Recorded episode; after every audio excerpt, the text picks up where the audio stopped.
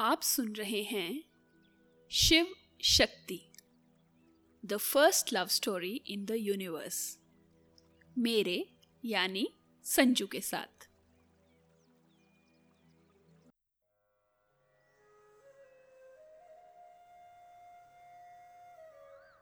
पुराणों के अनुसार दक्ष प्रजापति परमपिता ब्रह्मा के पुत्र थे, जो कश्मीर घाटी के हिमालय क्षेत्र में रहते थे। प्रजापति दक्ष की दो पत्नियाँ थीं, प्रसूति और वीरणी। प्रसूति से दक्ष की चौबीस कन्याएँ थीं और वीरणी से साठ। इस तरह राजा दक्ष की चौरासी पुत्रियाँ थीं। समस्त दैत्य, गंधर्व, अप्सराएँ, पक्षी, पशु, सब सृष्टि इन्हीं कन्याओं से उत्पन्न हुई। दक्ष की ये सभी कन्याएँ देवी, यक्षिणी, पिशाचिनी आदि कहलाई।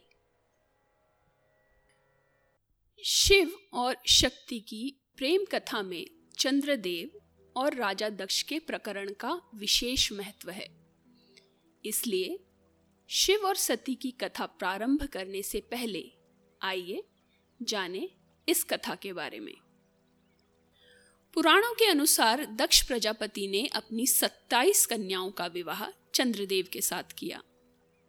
ये कन्याएँ थीं रोहिणी, रेवती, कृतिका, मृगशिरा, आद्रा, पुनर्वसु, सुन्निता, पुष्य अश्वलेशा, मेघा, स्वाति, चित्रा, फाल्गुनी, हस्ता, राधा, विशाखा, अनुराधा, ज्येष्ठा, मूला अषाढ़, अभिजीत, श्रावण सर्विष्ठ सत्ताभिषक प्रोष्ठदर्श अश्वयुज और भरणी।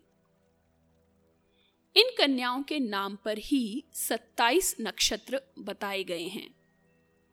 कहा जाता है कि चंद्रमा जब सत्ताईस नक्षत्रों का चक्कर लगा लेता है, तब एक मास पूरा होता है। ज्योतिषाचार्यों के अनुसार चंद्रमा की उतरती और चढ़ती कलाओं से ही तिथियों व माह के कृष्ण व शुक्ल पक्षों का निर्धारण होता है। यहाँ तक कि कुंडली भी चंद्रमा की दशा के अनुसार ही बनती है। जिस भाव में चंद्रमा होता है, उसी के अनुसार जातक की चंद्र राशि बनती है। दक्ष की इन सत्ताईस कन्याओं में रोहिणी सबसे अधिक सुंदर थी। यही कारण था कि चंद्रदेव उनसे सबसे ज़्यादा प्रेम करते थे। और इस तरह अन्य छब्बीस पत्नियों की उपेक्षा हो जाती थी। यह बात जब राजा दक्ष को पता चली तो उन्होंने चंद्रदेव को आमंत्रित करके बड़ी विनम्रता पूर्वक इस अनुचित भेदभाव के प्रति उन्हें सतर्क किया। बात चंद्रदेव की समझ में भी आई और उन्होंने राजा दक्ष को वचन दिया कि वो भविष्य में ऐसा भेदभाव नहीं करेंगे। लेकिन दुर्भाग्यपूर्ण चंद्रदेव अपने इस वचन को निभाने में समर्थ नहीं रहे। उन्होंने अपना भेदभावपूर्ण व्यवहार जारी रखा। दक्ष की कन्याएँ क्या करती? उन्होंने पुनः अपने पिता को इस संबंध में दुखी होकर बताया। इस बार दक्ष ने चंद्रलोक जाकर चंद्रदेव को समझाने का निर्णय लिया। लेकिन दक्ष प्रजापति और चंद्रदेव के बीच बात इतनी बढ़ गई कि अंत में क्रोधित होकर प्रजापति दक्ष ने चंद्रदेव को कुरूप होने का श्राप दे दिया।